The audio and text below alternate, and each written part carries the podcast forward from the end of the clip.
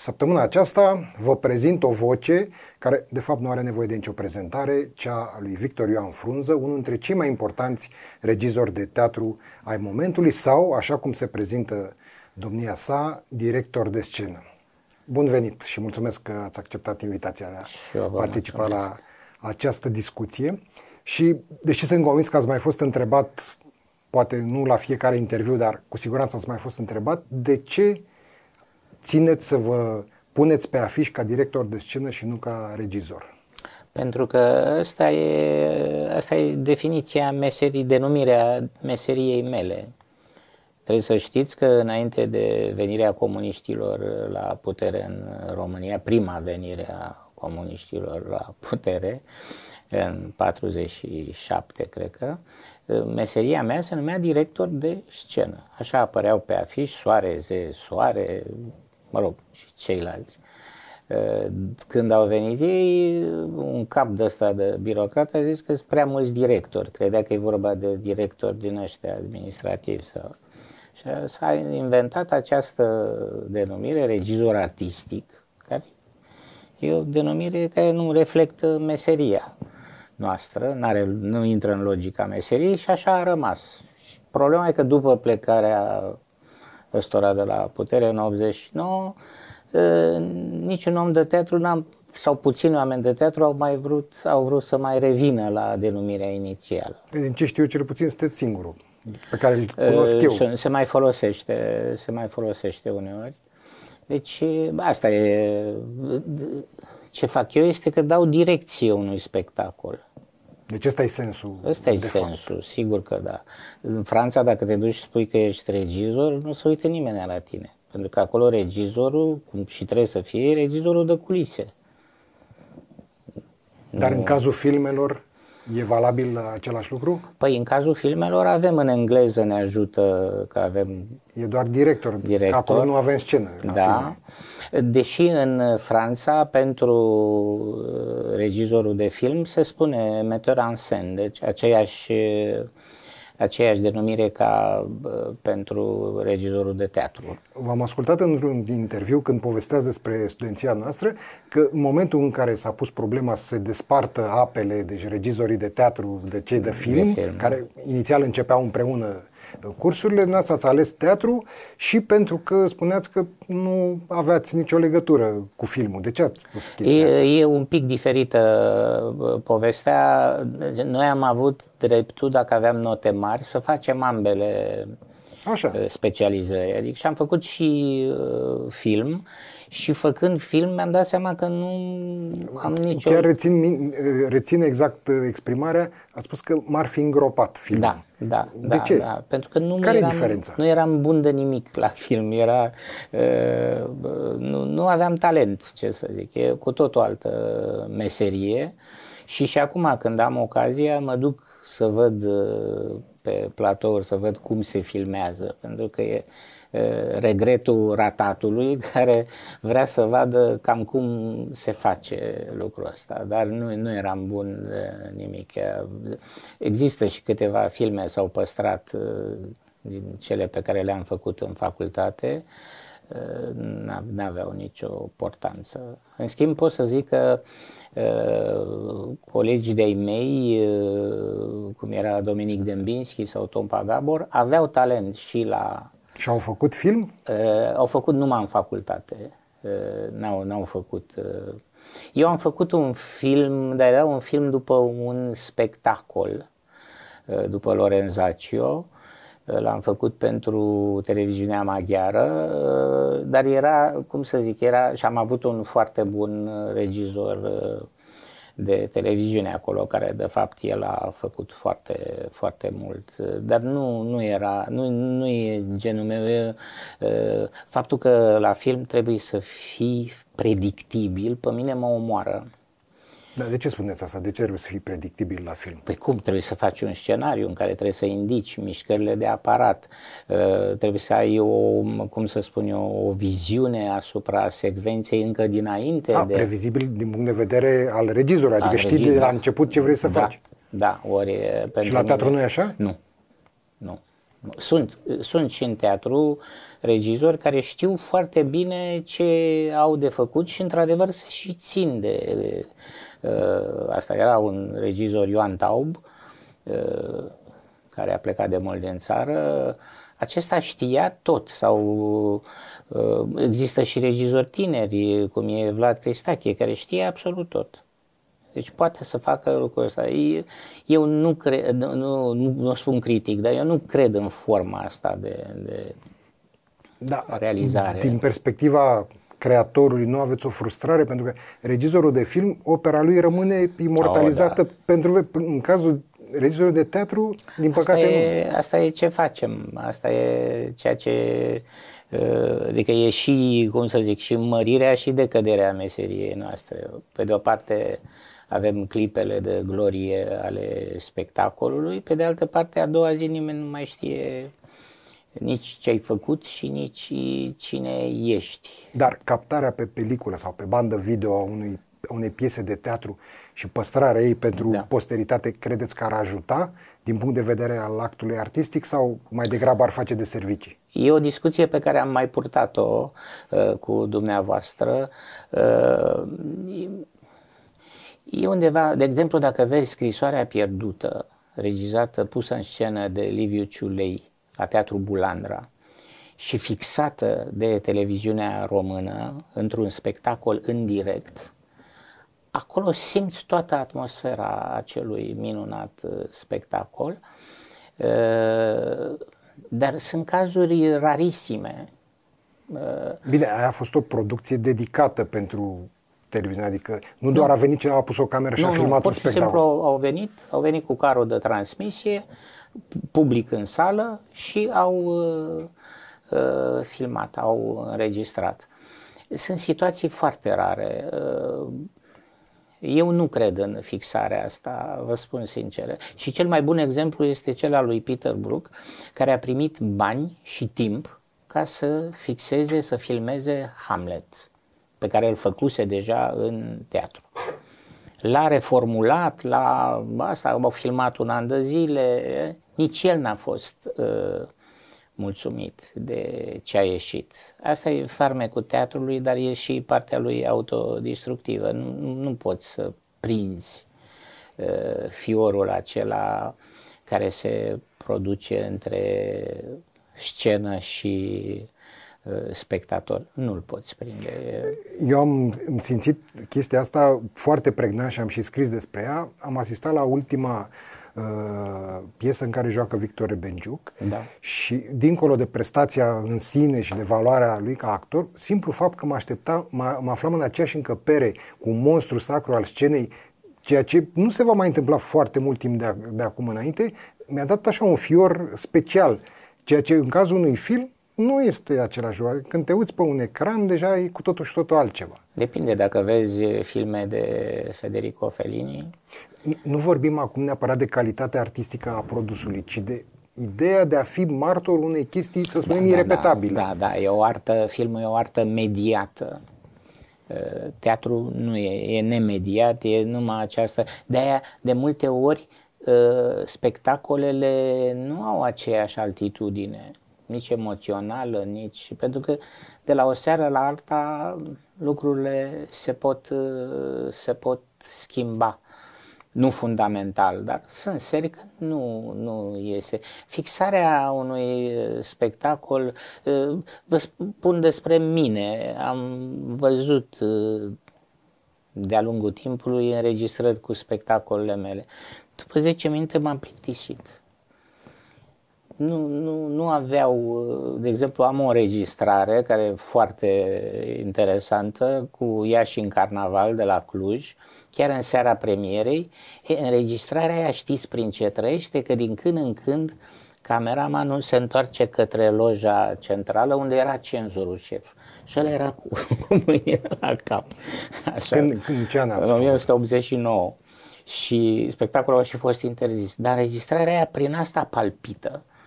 Faptul că vedeai acolo puternicul zilei care putea să oprească uh, spectacolul Da, interesant. Da. V-am auzit de mai multe ori și am și purtat uh, această discuție. Asta sunteți de părere și, mă rog, nu numai noastră, că teatru trebuie să fie o artă accesibilă publicului. Că, Da. în primul rând, e pentru public și nu este o artă în- de dragul artei în sine, ci ai nevoie de public. Aș vrea să vă întreb însă altceva care este cumva în legătură directă cu, a, cu acest concept. Cât de pregătit trebuie să fie spectatorul când vine la teatru? Sau mai bine, trebuie să existe o pregătire anterioară să știe la ce să se aștepte, să cunoască, nu știu, textul pe care urmează să, să-l vadă? Sunt diverse școli de gândire în legătură cu tema asta foarte complexă pe care ați eh, enunțat-o. Eu cred că noi trebuie să fim pregătiți, nu publicul. Noi, artiștii, noi trebuie să-i spunem o poveste care să ajungă eh, la el, indiferent de altitudinea pe care o are, pentru că accesibilitatea nu este opusă altitudinii intelectuale, conceptuale. și Uitați așa că să mai nu departe. discutăm abstract, vă dau un exemplu cât se poate de concret. Deci am fost și am văzut de curând la Teatrul Național premiera la Pescărușu. Și încerc să-mi imaginez cum a receptat acest spectacol cineva care n-a mai văzut niciodată Pescărușul și eventual n-a văzut nici Cehov, ceea ce nu este chiar așa o monstruozitate, adică putem presupune că sunt foarte mulți oameni care vin la teatru care poate aia era, era primul spectacol de Cehov pe care îl vedeau.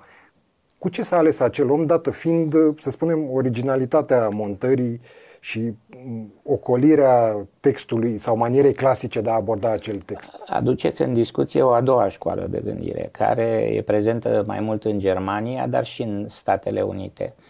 În Germania, de exemplu, ex- există o, o meserie care se numește teatr pedagogii, pedagogie teatrală și eu unul, pedagogul teatral, care vine în școli, în, e angajatul teatrului, în școli, în uh, facultăți, în instituții și explică, veți vedea piesa Pescărușul. E, în piesa aceasta, de la Teatrul Național, să zicem așa, nu e, textul nu e conform originalului. Anumite lucruri sunt uh, schimbate, apar relații noi între astea, deoarece regizorul vrea să facă cu tare, cu tare, cu tare. Sunt elemente de nuditate, ori asta nu înseamnă că uh, îl vedem pe omul ăla pur și simplu gol, ci el semnifică. E, și mă rog, îi pregătește astfel încât ei când vin la teatru sunt uh, pregătiți, sunt uh, în temă și înțeleg anumite Nu, dar și aici, lucruri. uh, autorul, mă rog, regizorul a vrut să transmită ceva folosindu-se de pretextul Cehov sau este doar o manieră proprie de abordare a lui Cehov, caz în care, dacă nu cunoșteai pe Cehov înainte, bănuiesc că n-aveai cum să înțelegi ce a vrut el să spună. Aceasta e a doua temă. Deci eu v-am explicat cam cum să face în anumite lucruri. Acum, cu ce a făcut uh, acolo, este o altă problemă care ține de o eternă uh, discuție uh, inițiată mai ales în uh, perioada sovietică uh, de început și perpetuată pe urmă în țările comuniste, uh, ce putere are regizorul. Nu? Și se spunea, și se spune și așa, și e și un regizor român care a spus-o de curând, că regizorul nu este funcționarul uh, dra- dramaturgului, f- f- scriitorului. O, o prostie, o prostie imensă. Adică în pentru că- sensul că nu are obligația să respecte da, cea... da, și nu își face uh, el ce îi spune uh, scriitorul. E tactica bolșevică de a pune în uh, conflict părți care nu sunt de fapt în, uh, în uh, conflict, pentru că uh, dacă te duci în Statele Unite și încerci să faci așa ceva ce ați văzut dumneavoastră, producătorul îți dă peste mână. Pentru că nu te lasă să faci chiar toate uh, bazaconile pe care le ai tu în cap. Originalitatea de care vorbeați înainte e felul în care orice artist uh, se face de râs la vremea lui. Pentru că într-o artă atât de bătrână cum e teatru, nu poți să fii original. În general, în artă nu poți să fii original. Uh, Exemplu anticilor, a uh, scriitorilor din perioada renascentistă, ne arată că, uh, de fapt, cum să spun, trebuia să scrii bine. În vremea lui Shakespeare erau vreo șapte Hamlets în același timp și se pare că nu al lui Shakespeare era cel mai bun, ci al lui Thomas Kidd, care, mă rog, nu s-a păstrat, dar acela era cel mai bun. Ori ei nu erau interesați de originalitatea subiectului, erau interesați de felul în care spun această minunată Uh, poveste. În artă, noi nu avem progres. Nu putem spune că Molière e mai bun decât Sofocle sau că Bertolt Brecht e mai bun decât uh, Molière. Nu există progres. Există numai niște amprente sensibile pe care uh, artistul le pune pe uh, realitățile vremii lui. Mă rog, eu mă, mă feresc să emit vreo judecată de valoare, dar îmi pun această problemă și care nu știu dacă e general sau poate e doar un caz particular aici, care era așteptarea regizorului? Adică el se gândea că ce a făcut el acolo poate fi receptat de cineva care nu cunoaște deloc acel text, că e o chestie coerentă în sine, sau presupunea că trebuie să știi dinainte textul și să poți aprecia viziunea lui despre e, text. Ce ați văzut ține de paleoliticul teatral, să știți. Deci nu ține de o, o metodă, de, e, e o, o, cum să spun, o uh, punere în scenă de peșteră, în care noi venim, spunem noi suntem buni că suntem din ziua de azi, ăsta e un prost autorul că e din ziua de ieri, uh, Uh, și spunem că facem Shakespeare, nici măcar nu avem, uh, cum să spun eu, decența de a scrie, am tăiat din textul ăsta nu știu cât și am adăugat uh, nu știu câte situații care nu sunt conforme cu originalul. Poți să fii foarte nou, dacă pot să spun așa, și foarte original în interiorul textului. Asta nu se, nu se uh, înțelege. Uitați să vă dau un alt exemplu care e mai puțin contondent. Exemplul da. ăsta pe care l-am ales e cumva nefericit pentru că el oricum a produs uh, da. o mare polemică în, în lumea uh, teatrală. O altă piesă tot de la TNB, asta este, uh, e o pură întâmplare, Părinți și copii, da. care ea este de fapt o dramatizare a romanului lui Turgeniev. Eu sincer n-am avut acces, n-am văzut textul original, da, original da. și nu știu acum cât e viziunea regizorului și cât e viziunea celui care a făcut dramaturgia asupra schimbării. Pentru că, deși textul, să spunem, curge destul de clasic și lin până la final, la final s-a simțit nevoia unui uh, unei adende uh, spectaculoase altminteri, în care, practic, se denaturează la 180 de grade mesajul romanului. Pentru că după ce am văzut acel lucru, prima tendință a fost, m-am dus și am citit romanul încă o dată, nu mai țin aminte de să văd dacă asta a fost ideea lui Turgeniev și n-a fost. Pentru că acei uh, agitatori da, despre care vorbește el, el îi ia cumva în, ze- în zeflemea. În final, unul dintre ei moare, într-un mod tragic, celălalt se domesticește, se însoară, deci da. a, revoluția lor a fost uh, o fâseială. E, realitatea ne arăta că ea n-a fost o fâseială. Iar regizorul a simțit nevoia, sau dramaturgul a simțit nevoia să puncteze acest lucru. E ok această abordare? Cu niște precizări. În acest al doilea caz avem de a face cu un regizor foarte bun, un director de scenă foarte bun. În al doilea rând că el a pus, în cazul ăsta, el a pus în scenă acea dramatizare. A pus-o, uh, pot să vă asigur, fidel.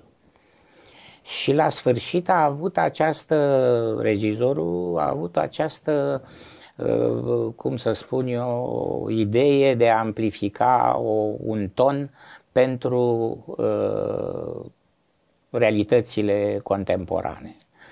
Acum e de, de discutat uh, cât de bine, cât de rău este să faci asta. Mie nu-mi plac pedalele astea așa de, de adânci în realitate pentru că ele nu fac decât să dateze opera de artă. Dar acolo putem să vorbim de alegerea regizorului, nu? Sigur că poate să facă alegeri și alegeri, chiar dacă sunt, eu știu la ce vă referiți, e o stridență. Da, e o stridență, uh, dar întâmplător am descoperit că o stridență cumva justificată din punct de vedere istoric, nu neapărat din punct de vedere da. dramatic sau uh, da. al spectacolului. Dar sunt alegerile, operele de artă nu sunt perfecte, uh, mai ales cele teatrale. Ele sunt imperfecte.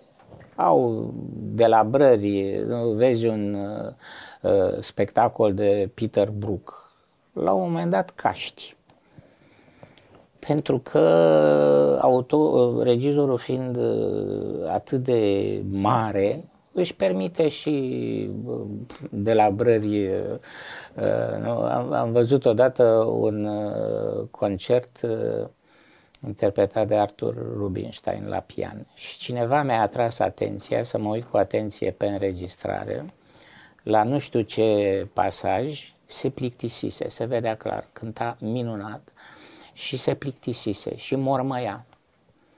Zicea, mm", în timp ce cânta uh, dumnezeiește. E, cum să spun, sunt ciudățenile un singur lucru vă mai întreb în zona, în direcția asta și după aceea schimbăm un pic registru. Uh, în ultima vreme văd tot mai des pe afișele unor spectacole de teatru uh, formulări de genul după cu tare, A, nu ce bine de că întrebați asta. Ce bine că întrebați lucrul Adică ăsta. asta este noua tendință de a înlocui textele dramatice și a le menționa doar ca bază de pornire pentru niște texte complet noi? Ne arată halul în care a ajuns mișcarea din România, mișcarea teatrală din România. Această... Uh, dar asta e doar în România, în alte părți nu se întâmplă Există, așa? există, dar există cu sens. Adică când avem de a face, de exemplu, Mihail Bulgakov a scris, a rescris uh, domnul Jourdan, nu? Burghezul gentilom. L-a rescris, i-a zis domnul Jourdan cel scrântit. Bun, și el scrie că e după Molière. Uh, uh, uh, dramaturgul... Uh, uh, păi nu asta în cazul în care există un dramaturg? Cum a fost în cazul cu părinți și copii, dar de multe ori după dau, ăla vine doar din regizor. Vă dau exemplele ca să vedeți.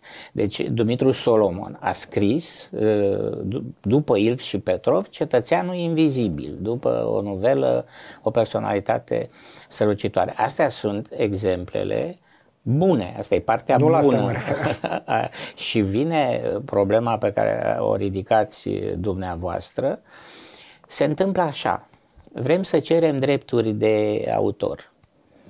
Și ne e cam, nu știu, e prea incomod să tot cerem să... Și atunci scriem, am văzut lucrul ăsta, zice Pasărea albastră după o idee de Maurice Metterling. Vă dați seama ce ticălos poate să fie ăla? Și teatru care face așa ceva? după o idee. Adică el... Dacă a luat doar ideea, nu-i ticălos, dar dacă el a luat toată piesa cu mici schimbări și... Domnule Radu Preda, nu poate să fie după o idee. Nu poate să fie după o idee. Deci n-are cum. El a făcut acolo ca să nu plătească drepturile de autor, a făcut o varză și dacă e ceva, zice, domnule, mai ideea. Eu, sincer, nu mă gândeam în direcția asta, mă gândeam... De foarte multe ori este așa. Iar de cele mai multe ori este o, uh, cum să spun eu, o intrare cu cizmele pe teritoriul literaturii dramatice, în care nu mai contează nimic, absolut nimic, și atunci apare acest nefericit după. După Molière, nici nu mai spune Jean-Baptiste Poquelin Molière. Nu, e Molière, suntem, cum să spun, regizorul... Strada din București așa se cheamă, Molière. Da, da, exact, adică regizorul e cu tot numele bietul dramaturg nu. Deci apare această, e o, e o, cum să spun, o dovadă a analfabetismului generalizat. Vă spun, nu, nu mi-e teamă de, de clasificările astea, e un analfabetism generalizat care a pus stăpânire pe teatru din România. Recent am fost la o vizionare a unui spectacol făcut de un absolvent de curând uh, al uh, facultății de regie de la un ATC. Acel om nu știa ce e aia dramaturg în sensul german al cuvântului, deci cel care îți pregătește textul, care n-auzise de așa ceva. Aici, aici apare și din toate aceste lucruri se naște acest după pe care îl și care e cumva acoperitor pentru... Pentru tot ce vrei să faci, să exact. nu faci. E ca și e ca în cazul spectacolelor cu costume de epocă. Acum e revoluționar să faci un astfel de spectacol pentru că nimeni nu mai face. Așa e și asta. E un curaj să pui în scenă un molier fără să fie după. Textul oricum textul respectiv, până ajunge text de scenă, suferă niște modificări. Deci nu, nu e nevoie să-i pui după de fiecare dată. Da? Cumva tot în direcția asta, vreau să mă întreb de ce în cazul unor mari clasici ai dramaturgiei, cei care montează piesele respective simt nevoia să le aducă, dacă nu în contemporaneitate, măcar mai aproape. Am avut, uh, chiar în cazul nostru, cu Hamlet. Da? Da. Deci Hamlet nu se petrece în epoca în care l-a gândit Shakespeare, l-ați adus, dar nu l-ați adus nici în contemporaneitate, adică nu l-ați adus în anii 2000. Aceasta e o problemă care apare în cazul, într-adevăr, a pieselor clasice. Uh, Piesa Hamlet uh, a fost scrisă pe la 1400 și nu știu cât, sau 1600, nu mai nu scap acum. Cu multe sute de ani. Acum 400 și ceva de ani în orice caz. Uh, și uh, ea se petrece, dacă, dacă vrei să o faci deci, în epoca respectivă, îți dai seama că ea se petrece de fapt în imemorial. Că dacă îi îmbraci pe oamenii aia cu ce purtau atunci, și reproduce această situație, este un carnaval. Nu, nu, nu poți. Imemorialul uh, disipează toate contururile și atunci uh, de fapt, acum spun o soluție pe care Liviu Ciulei a dat-o la vremea respectivă. Cel mai bine ca să, să reproduci trecutul este să situezi piesa într-un trecut apropiat. Deci nu în prezent, cu blugi tăiați și cu nu știu ce, ci într-un... Liviu Ciulea a, a plasat uh, uh, această piesă, Hamlet, când a făcut-o la Arena Stage la, în Statele Unite, a plasat-o în perioada uh, Imperiului Austro-Ungar. Și atunci avea și telefoane, dar avea și florete, avea, deci era o, cum să spun eu, o relatare a trecutului din perspectiva apropiată, dacă pot să. Și e o soluție foarte bună pe care multă lume o, o adoptă ca să înțelegi că e vorba, la fel și în cazul Antigona. Nu mai putem să o punem cu, cu toate zdrențele alea pe ea, pentru că nu, lumea nu mai înțelege, lumea trebuie să priceapă sau înțelege, dar totuși nu, nu are afect pentru asta. Trebuie să priceapă că e vorba de o dramă uh, umană, indiferent de timpul în care... De fapt, cred că asta e caracteristica. Nu neapărat că sunt texte clasice, ci că sunt subiecte imemoriale. Da, Cum e și da. Romeo și Julieta. Romeo și Julieta. Deci l-am văzut exact. făcut de Baz Luhrmann, e adevărat, film, nu teatru, a dus foarte aproape de noi, cu pistoale, cu astea. Da nu era nicio problemă, pentru că acțiunea în sine, intriga era aceeași, care exact. e foarte simplă. Doi tineri se iubeau și părinții nu erau de acord. Da, da, da? corect, corect, corect. Mai mult de atât nu, așa nu contează. Este, așa este. E, de asta teatru e un uh, tărâm al uh, tuturor soluțiilor deschise, pentru că, vă spun, uite, tot ce vorbim noi acum, bun, cădem de acord. Vine unul și ne contrazice cu argumente tot ce am discutat. A, categoric, noi. Pentru că teatru are această capacitate de demolare și reconstrucție permanentă. E foarte important să nu-l transformăm în didacticism, în uh, teatru de propagandă, care până la urmă e o formă de pornografie, pentru că uh, să, să transformi mesajul uh, unei piese de teatru în conferință este cum da, să... da, sunt voci care spun că actorii sunt voci ale cetății și că e datoria lor să ia atitudine față sunt de... voci ale cetății, dar nu sunt activiști ai cetății. Păi, e, e cam mare... tot aia, voce e... activist e pe acolo. Pentru că ei vorbesc nu cu cuvintele lor, nu, pe scenă, ei vorbesc cu cuvintele altuia. Deci e o mare diferență. Ori uitați-vă ce se întâmplă acum și în Statele Unite. Sunt foarte mulți artiști foarte valoroși, dar asta nu înseamnă că ei să pricep și la partea socială. Nu, tentația e mare. Când ai un capital de notorietate, de încredere, de admirație, e destul de mare tentația să încerci să-l monetizezi cumva și în altă direcție decât aia... Tentația actorului, exact. spune, da, sau da, a da. regizorului sau da, da, asta. Da, a artistului. Da, da, dar asta nu înseamnă că spune și bine, cum să vă spun. Uitați, o să vă pun o întrebare foarte grea acum. Vă rog. Uh, ați spus de multe ori că arta pe care o faceți, spectacole pe care le faceți, se adresează publicului în sensul cât mai larg posibil, dar, și puneți întotdeauna această virgulă, fără a face compromisuri. Da. Și că spuneți, mă rog, ideea este pornită chiar de la François Villard, care spunea că teatrul este un serviciu public. Public, da. da. Ok. Și eu vreau să vă întreb la ce concesii vă referiți când spuneți că nu le faceți iar întrebarea mult mai simplu formulată este ce este aceea o șușă teatrală? da. Pentru că dumneavoastră poate ca să spuneți, da. noi nu suntem numai, pe înțelesul public, dar nu facem șuși. Da, dar nu numai asta, așa e cum spuneți, da, categoric. Deci a face concesii uh, înseamnă, deci, cum să, hai să luăm un exemplu pe care îl știm, nu? Colivia cu nebune. Este o piesă de bulevard, deci o ficțiune de consum. Această piesă și autorul au luat premiul Academiei franceze. Pentru, de ce? Pentru că în interiorul accesibilității pentru care, pe care piesa o promovează, în interiorul ăla avem niște teme fundamentale. Toleranța, familia, uh, prietenia, uh, felul în care cei diferiți de noi uh, sunt Uh, tratați de ceilalți, deci are niște teme fundamentale în acel ambalaj, să spunem așa, atât de uh, accesibil. E, în momentul în care uh, o, un astfel de demers, nu cu textul ăla, cu altul, să, să spunem așa, uh, un astfel de demers cade în frivol, cade Vă dau un exemplu.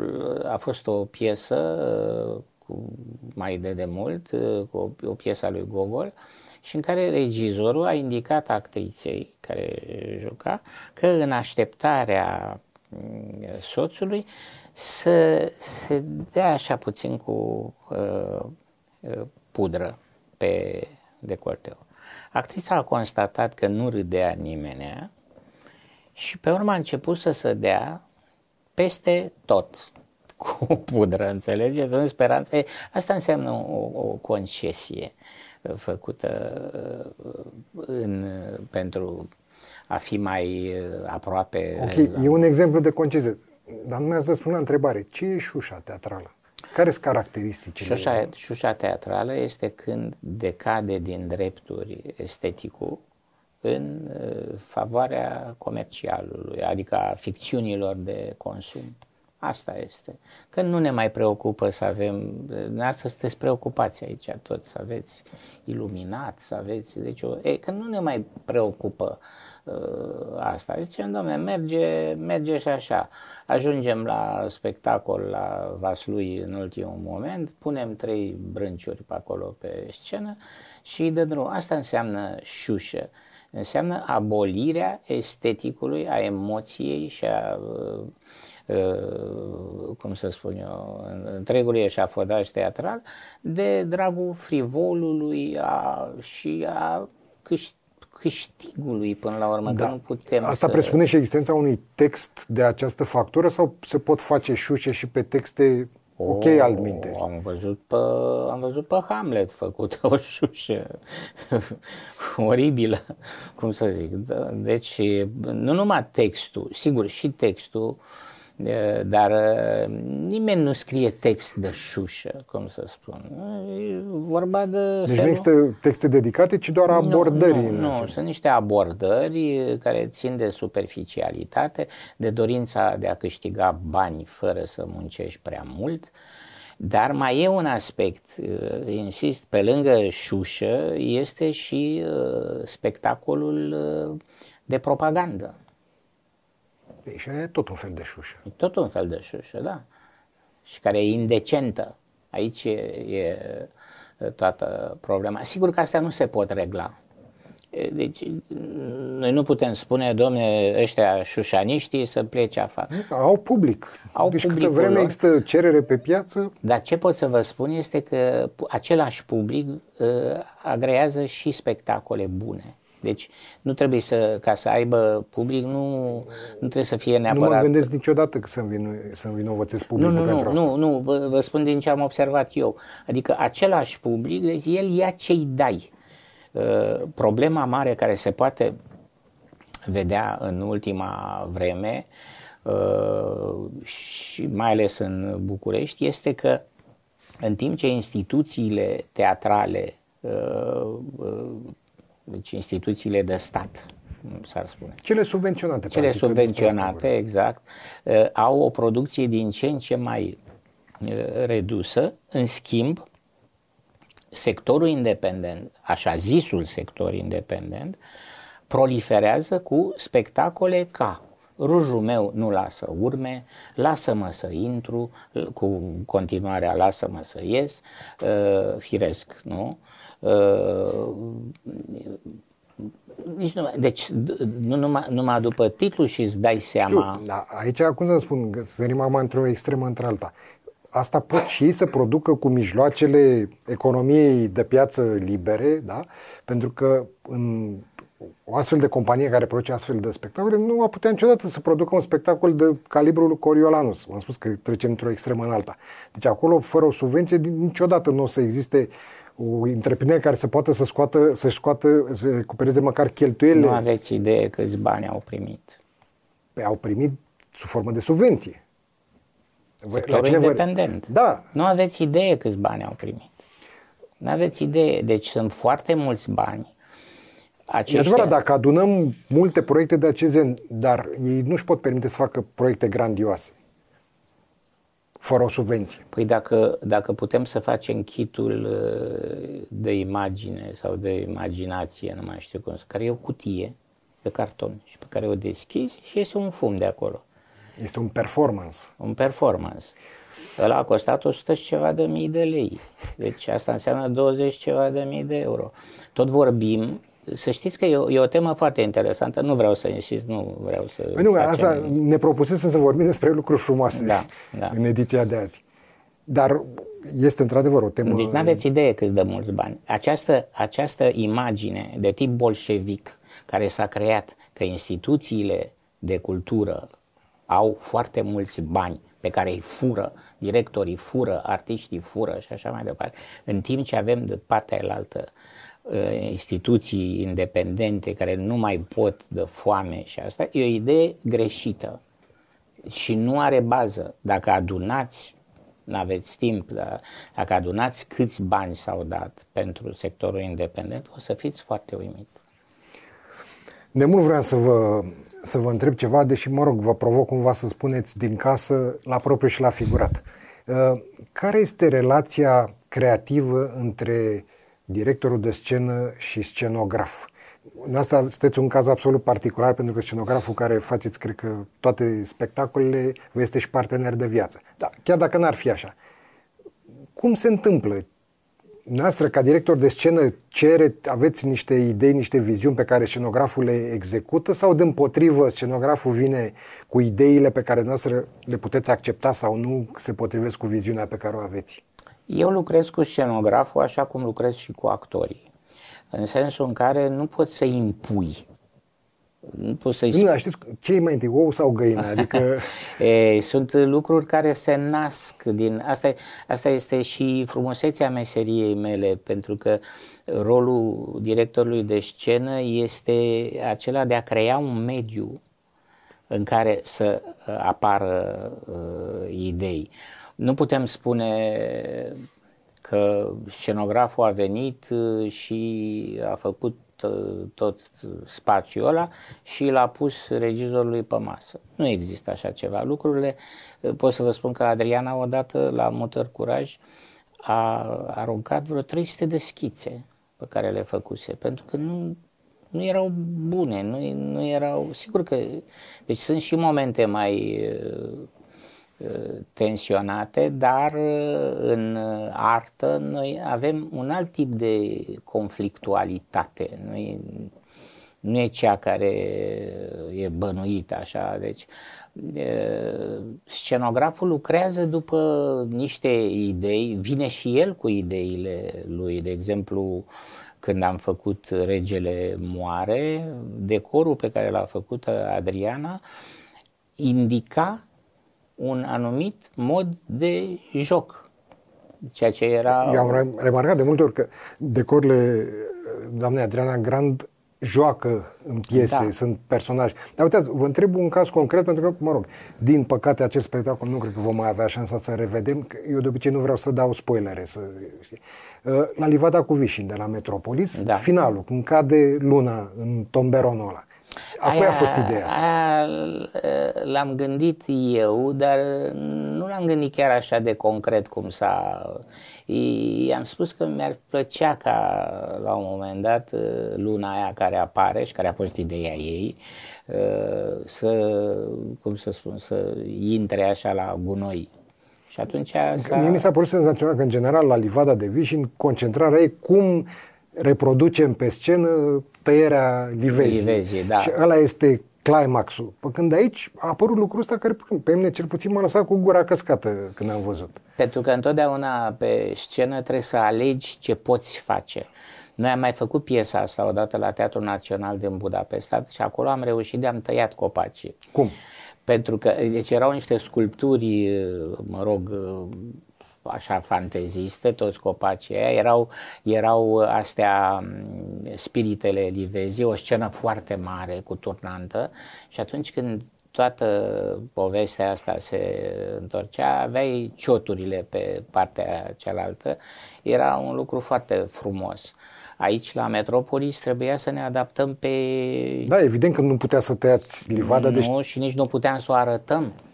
Acolo, când am făcut, era un decor foarte mare și pe care se putea circula, deci livada era foarte uh, prezentă. Ideile evoluează sub condei, cum spunea Arghezi. Niciodată. Vă spun că mai e o problemă, nu numai cu, cu scenograful, și cu actorii. De foarte multe A, da, ori, da, categoric. De foarte multe ori un actor te inspiră îți dă soluții, chiar dacă nu spune, dar felul în care uh, frazează, uh, felul în care se comportă, anumite idei pe care le are, te uh, stimulează ca Dar regizor. Sunt situații, mai ales în texte foarte cunoscute și care se montează de foarte multe ori, există un nivel de așteptare față de un anumit personaj al publicului și nu numai. O, da. Credeți că e bine ca acest aceste așteptări să fie confirmate sau e bine ca din când în când să mai și surprindem publicul cu ceva total neașteptat? Să știți că dacă te ții de text, încercând să-l uh, respecti și asta, întotdeauna obții ceva original și care nu seamănă cu nimic din ce a fost uh, până atunci. Teatru e o formă de lectură. Noi, cei patru care suntem aici, dacă citim același text vom uh, înțelege nu ceva diferit, total diferit, dar vom avea propria, cu vom avea diferite. propria noastră înțelegere. Deci nu putem. Spectatorul nu vine să spună, vai, asta s-a mai făcut pe vremea lui Birlic. Nu știe lucrul ăsta. El vede ce îi dai tu în momentul uh, acela. Uh, într-adevăr sunt... Nu știu, mă gândeam, de exemplu, lumea când vede scrisoarea pierdută se așteaptă ca Tipătescu să fie un tip mai în vârstă. Dar da. ați venit cu un Tipătescu foarte tânăr, adică... Da, da, da, da, da, da, da. Deci asta a fost evident o îndrăzneală care, mă rog, a fost un pariu câștigat. Da, pentru că dacă analizezi textul, îți dai seama că e o soluție ca Tipătescu să fie un bărbat tânăr și care să aibă ce oferi, ca să mă exprim așa. Deci sunt, sunt situații pe care le poți găsi în text. Vă dau un exemplu, apropo și de scenografie și asta. Liviu Ciulei a făcut piesa Furtuna de William Shakespeare la Teatrul Bulandra. Și când intrai în sală, la grădina icoanei, la sala, vedeai, era un, un jgheab plin de apă, scena era înconjurată de un jgheab foarte lat, un șans plin de apă roșie, în care erau resturi ale civilizației și în mijloc se juca. Un decor de o, de o forță extra. La grădina icoanei? La grădina icoanei pe scena în rond. Și era un, un, un decor de o forță extraordinară. Și Liviu Ciulei a fost întrebat cum a găsit această soluție atât de originală. Și el a spus că s-a uitat în text și că acolo, la început, spune că acțiunea se petrece pe o insulă. A văzut că o insulă înseamnă o bucată de uscat înconjurată din patru părți de apă și a imaginat acest, acest decor. Nu e o dovadă mai bună de, de originalitate obținută respectând textul. Noastră cum ați citit textul lui Shakespeare din Hamlet când ați adus mormântul pe scenă cu pământ uh, adevărat? M-am gândit că uh, nu poate lipsi din acea scenă a groparilor, nu poate lipsi pământul.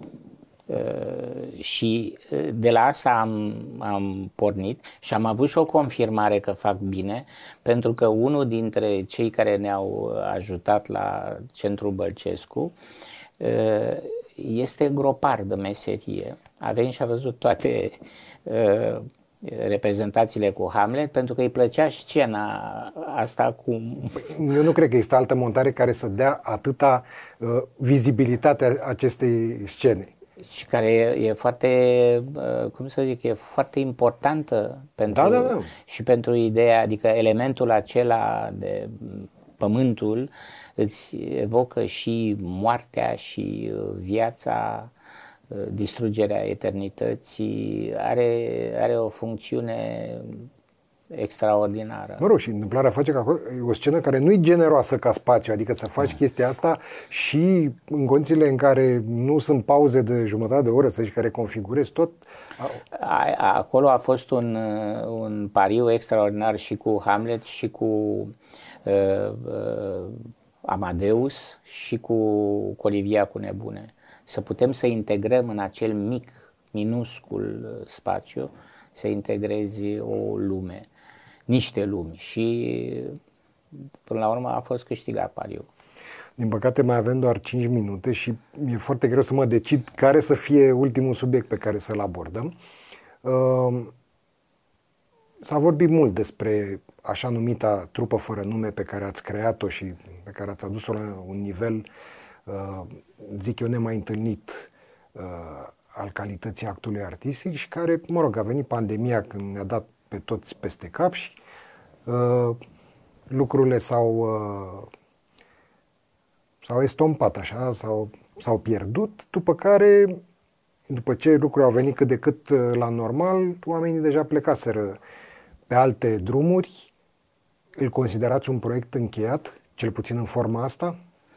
Pot să, mă bucur că mă întrebați. Eu pot să vă spun un lucru uh, care, mă rog, poate să vă mire. Eu n-am intenționat să fac o trupă. Păi am și spus lucrul ăsta. Așa, deci, așa a fost să fie. Eu, am, eu fac spectacole și faptul că au fost anumiți oameni uh, cuprinși în aceste spectacole e o consecință pe mine m-a deranjat, vă spun sincer, povestea asta, pentru că eu sunt un artist, eu nu sunt un creator de trupă teatrală și nici nu-i scopul meu. Însă este adevărat că spectacolele au avut o altitudine foarte mare și au cuprins și... Dar ați și recunoscut la un moment dat că în momentul în care alegeați noi spectacole, aveați în vedere să joace toată lumea. Da, dar adică, alegeam întâi, întâi da, da, da. Pentru că vă spun, a reduce... Da, așa se coagulează trupa, adică da. oricât nu ți-ai dori, asta se nu, întâmplă. Nu, n-am spus că nu mi-am dorit, am spus că nu... N-a nu, fost scopul nu inițial. asta a fost, uh, exact. știi, că la un moment dat uh, uh, ajunge ca mm, creația pe care o faci să fie redusă la asta, după cum și creația actorilor care joacă, nu e redusă la povestea asta cu trupa. E un proiect care cred că mai putea să dureze dacă nu venea povestea asta cu pandemia care a... Da. Sincer, acum nu știu cât de mult ar mai fi durat, pentru că gândiți-vă, cu cât se acumulau mai multe spectacole, din punctul meu de vedere cel puțin toate reușite, creștea cota și valoarea celor implicați care creșteau și în vârstă și la un moment dat nu cred că ați mai fi putut să-i țineți pe toți la un loc și ar fi Dar dacă luat observ, cariere solo, ca să dacă spun așa. Ați observ, și cum e și firesc. Deci noi, Pandemia ajută foarte mult, că de dar nevoie au făcut observat din în 2019 eu am adus foarte mulți da. oameni alții. Pentru că nu am vrut uh, să fie o castă închisă. Eu am vrut să fie o, uh, cum să spun, un demers pentru recuperarea valorilor de breaslă, pentru restaurarea anumitor uh, valori uh, care fac meseria noastră atât de importantă. Și atunci m-am gândit că trebuie să avem și cum să zic, la un moment dat, la Lumina am avut uh, numai oameni din uh, uh, în anumite spectacole, numai oameni... Din eșalonul 2, să spunem. Din, da, Grupa mică, da, care da. între timp a devenit grupă mijlocie, pentru că da. văd că aveți și la clasele de master pe care le aveți la UNATC, eu cel puțin simt că și de acolo se conturează da, un nou val. Da, da, da. Dar problema mare este că nu am mai avut unde să practic, adică și nici resursele necesare. Să vedem, poate anul viitor va marca o revenire la normalitate și din punctul ăsta de vedere, să încercăm să rămânem optimiști. Eu aștept anul 2024. ok, trebuie să ne oprim. Vă mulțumesc foarte mult că am fost împreună. Dragi prieteni, ne revedem săptămâna viitoare. La revedere!